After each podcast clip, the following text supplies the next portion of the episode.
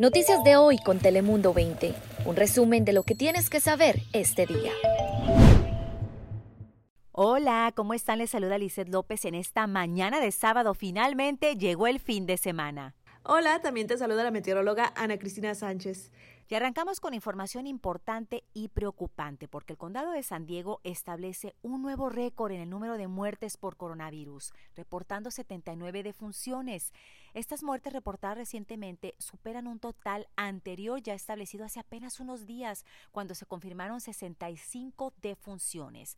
Los líderes del condado quieren indicar que es muy importante señalar que estas fechas de estas muertes informadas oscilan entre el 16 de diciembre y el 21 de enero y creen que las personas afectadas probablemente se enfermaron durante los días festivos de fin de año.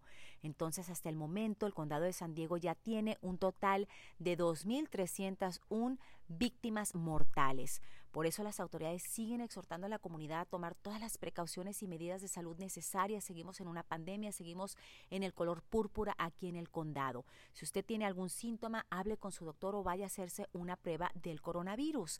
Pero si se va a hacer una prueba, déjeme informarle que hay dos centros que el día de hoy, sábado, 23 de enero, debido a las inclemencias del mal tiempo, van a estar cerradas. Apúntele para que no vaya a ir hasta estos lugares porque hoy 23 de enero, sábado, estarán cerradas. El Centro Comunitario Topman Chávez y el centro ubicado en la iglesia León Mission. Tenga mucha precaución, hable con su doctor si tiene algún síntoma y tome todas las precauciones. Ahora pasamos a otras noticias porque le imponen más cargos a un hombre de Miramesa acusado de agredir sexualmente a mujeres.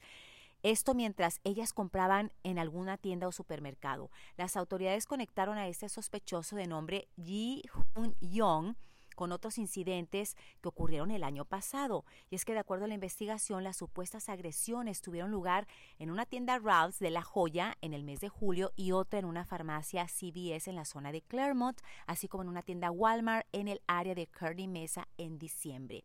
Este hombre, de nuevo, Ji Hun Young, se presentará ante un juez la próxima semana. Ahora pasamos contigo, Ana Cristina. Yo no sé si es mi imaginación o eh, mi cobijita y mis calcetines no están tan calentitos el día de hoy, medio fresquito, ¿no crees? ¿Qué tal, Iset? Feliz sábado, bastante frío para arrancar esta mañana con cielo completamente nublado y ya tenemos lluvia intermitente en toda nuestra región, en tanto acumulados de lluvia al oeste de las montañas, recibiendo entre media pulgada a tres cuartos de pulgada en las montañas hasta una pulgada de lluvia. Cabe mencionar que al sur de la frontera también van a recibir lluvia y hasta nieve, mientras que las temperaturas se mantendrán frías. En Tijuana la máxima de 14 grados centígrados, en San Diego las temperaturas se mantendrán solamente en los 50, en los altos 50 como esa temperatura máxima y por supuesto más frío en las montañas, donde van a recibir en tanto acumulados, sobrepasando los 4.000 pies de altura, alrededor de 4 hasta 6 pulgadas de nieve en Mount Laguna, en la montaña Palomar, incluso también en Big Bear.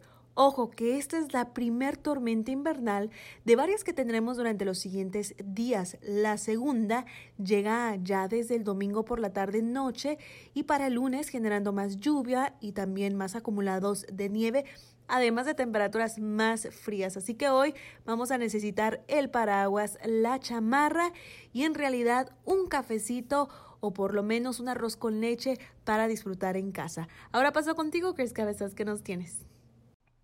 Qué delicia, Ana Cristina. Se me antojó muchísimo ese arroz con leche, pero también un champurradito.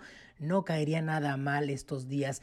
Aunque hay que recordar que si vamos a consumir estas delicias, pues hay que también activarse y hacer un poco de ejercicio. Aquí en San Diego hay muchas restricciones en los gimnasios, pueden únicamente operar en el exterior. Sin embargo, allá en Baja California, si cruzamos la frontera, ya las autoridades de salud dieron luz verde para que puedan reabrir los gimnasios y también los centros de culto y las iglesias, pero únicamente con 25% de capacidad y además ciertas restricciones por ejemplo, tienen que a fuerza tener un tapetito con desinfectante, ofrecer gel antibacterial, usar cubrebocas al ingresar al edificio y también checar la temperatura de los clientes.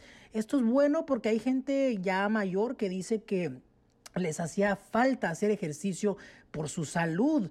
Pero por otro lado, pues malas noticias porque unos 19 gimnasios en el estado tuvieron que cerrar ya de manera permanente porque simplemente no pudieron eh, solventar los gastos.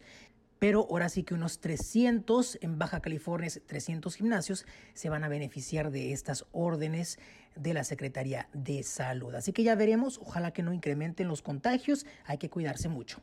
Pero de este lado de la frontera, en el norte del condado, una familia entera se ha contagiado de COVID-19.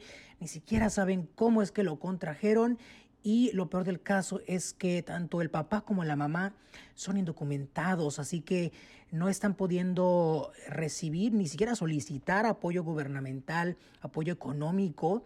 Y además, el esposo de Ivonne Bazán sufre de una discapacidad. Así que bueno, están enfrentando una dura crisis económica y por eso queremos informarles que hay opciones para solicitar apoyo. Sabemos que hay muchas familias en nuestra región que posiblemente están en una situación similar.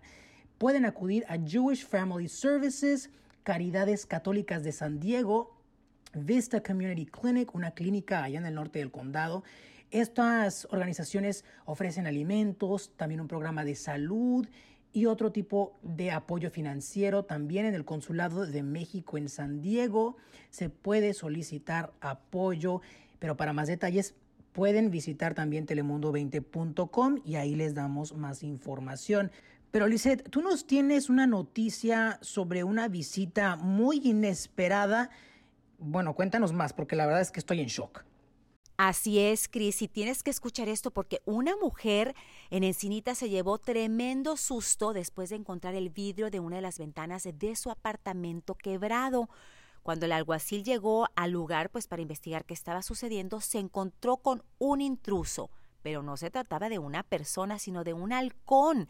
Esta ave pues resultó que quebró la ventana y también estaba lastimado de una de sus alas. Afortunadamente fue capturado y ahora se encuentra bajo cuidado de la organización San Diego Humane para recibir toda la atención médica necesaria y se espera que esta, pues este halcón reciba toda la atención, se ponga mejor y se recupere muy pronto. Pero ustedes se imaginan ver la ventana rota pensando que alguien entró a robar y resulta que había entrado un halcón a su vivienda. Qué bueno que se va a recuperar y que la señora ojalá ya se le haya pasado el susto. Yo soy López, pasen un bonito fin de semana y recuerde que tenemos noticias en todas nuestras plataformas. Noticias de hoy con Telemundo 20. Suscríbete, ponemos información a tu alcance todos los días.